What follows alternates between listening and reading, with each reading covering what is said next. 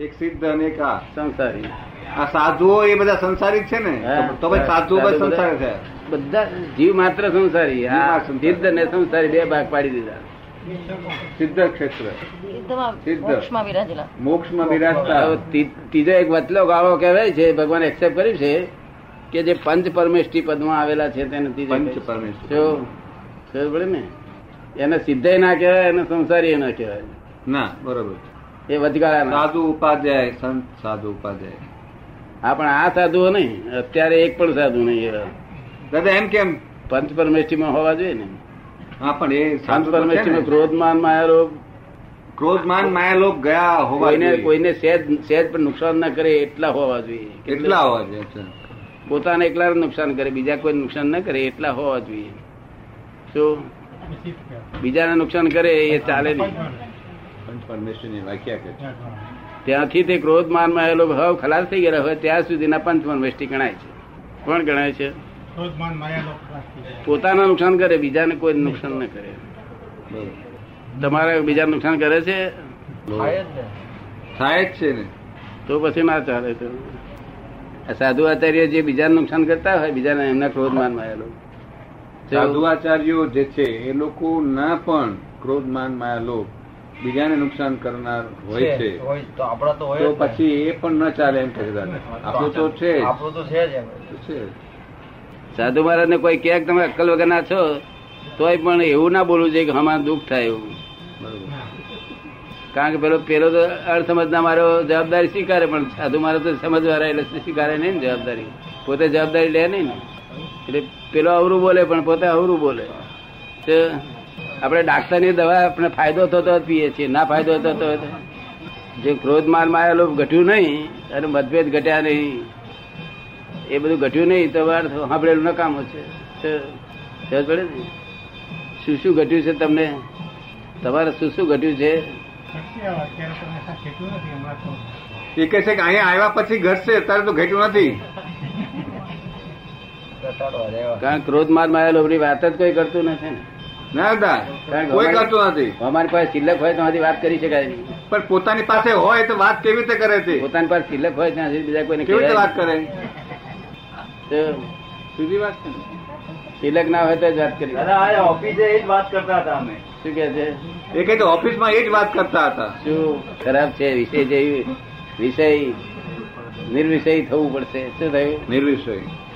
એ વિષયની વાત જ નહીં કરતા કારણ કે બધું વાત કાઢવી જોઈએ વિષયની વાત કરવી જોઈએ અને આ કશાયોની? વિષય કશાય. વિષય કશાયોને લઈને જ મોક્ષે જતો નથી.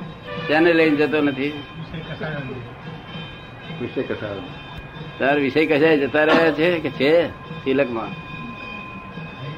જતા રહ્યા છે છે? છે. છે જો છે. પણ મોક્ષ મેળવવા માટે આ જપ તપ કરવા જરૂરી છે ખરા? એ કે છે મોક્ષ મેળવવા માટે આ જપ તપ એ કરવા જરૂરી છે ખરા? જેટલું કરવાનું હોય ને તેનાથી સંસાર જ ઊભો થાય. જ્યાં જ્યાં કરવાનું ત્યાં સંસાર. જ્યાં સમજવા જ્યાં સમજવાનું ત્યાં મોક્ષ.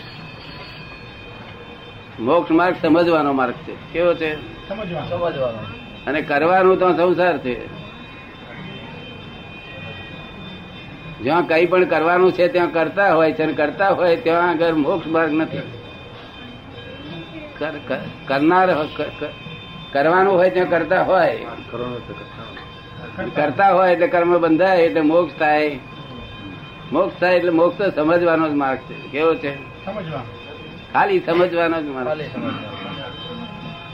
કરવા પણ કઈ રહેતું નથી. તપ ત્યાગ વર્તે એનું નામ તપ ત્યાગ વર્તતો હોય એ મોક્ષે લઈ જાય. અને તપ ત્યાગ કરવો પડે એ સંસારમાં એનું સોનાની બેડી મળે. તમને કયો શોખ છે? મોક્ષ મોક્ષે જવાનો. મોક્ષે જવાનો. તો સંયમ જોઈશે. શું જોઈશે? આમાં કોઈને સંયમ દેખાય છે તમને? કોઈ સંયમી હોય દેખાય છે આમાં? શું કે છે? કેમ ખબર પડે? શેનાથી? સી રીતે તપાસો છો? કયા થર્મોમીટરથી તપાસો? સંયમ છે કે નહીં તે? આચરણની અંદર એનું હોય. આચરણ એ લોકોનું આચરણ હોય એના પરથી ખ્યાલ આવે. હા પણ આચરણ શું જોયે અમને તમે? આ અંદર સંયમ નો માર્ગ છે. કેવો છે? આંતરિક સંયમ નો કેવો? બાહ્ય સંયમ નો માર્ગ નો નહીં આંતરિક સંયમ નો માર્ગ છે. અને બાહ્ય સંયમ તો લાખ અવતાર લે છે ને તોય મોક્ષ નથી. આંતરિક સંયમ નહીં ઉત્પન્ન થાય. ત્યાં સુધી મોક્ષ નથી. તો હવે બહારના સંયમ ને સંયમ કહેવાતો જ નથી.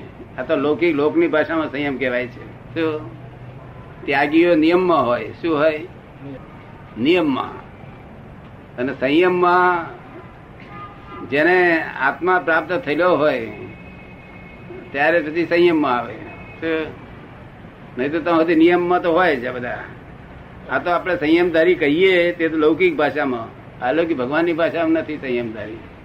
સંયમધારી મોક્ષ જ જાય. નિરંતર સંયમ રહેવો જોઈએ અંદર. નિરંતર સંયમ રહેવો જોઈએ. બધી વાતચીત કરો બધી દરેક જણના ખુલાસા થાય બધું વાતચીત કરીએ.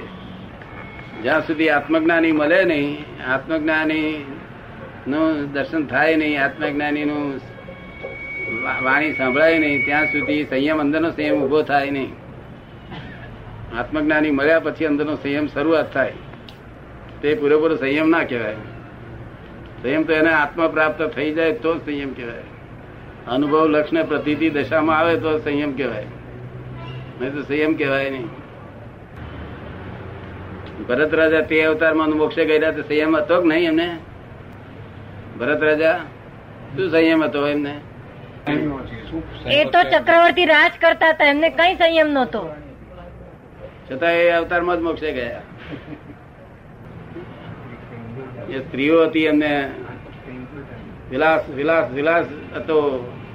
અને ચક્રવર્તી રાજ કરતા હતા, લડીઓ લડતા હતા, એમાં અનેક જીવો મરી જતા હતા. પણ એમને અડે નહીં? શાથી ના અડે. આંતરિક સંયમ હોય તો ચાલે. પછી અડે નહીં, તમને અડે નહીં વેપાર કરતા અડે નહીં. એ લડાઈ લડતા હતા. એ બધા નો કર્મ હતું. શું હતું? નો કર્મ નો કર્મ જો પોતાના સ્વરૂપનું જ્ઞાન હોય તો એ કર્મ એને ઇફેક્ટ ના કરે કોઈ જાતની. અને સ્વરૂપનું જ્ઞાન ના હોય તો બીજ પડે. સ્વરૂપનું જ્ઞાન ના હોય તો એ- એનાથી જ બીજ પડે પાછું આવતા ભાવનું.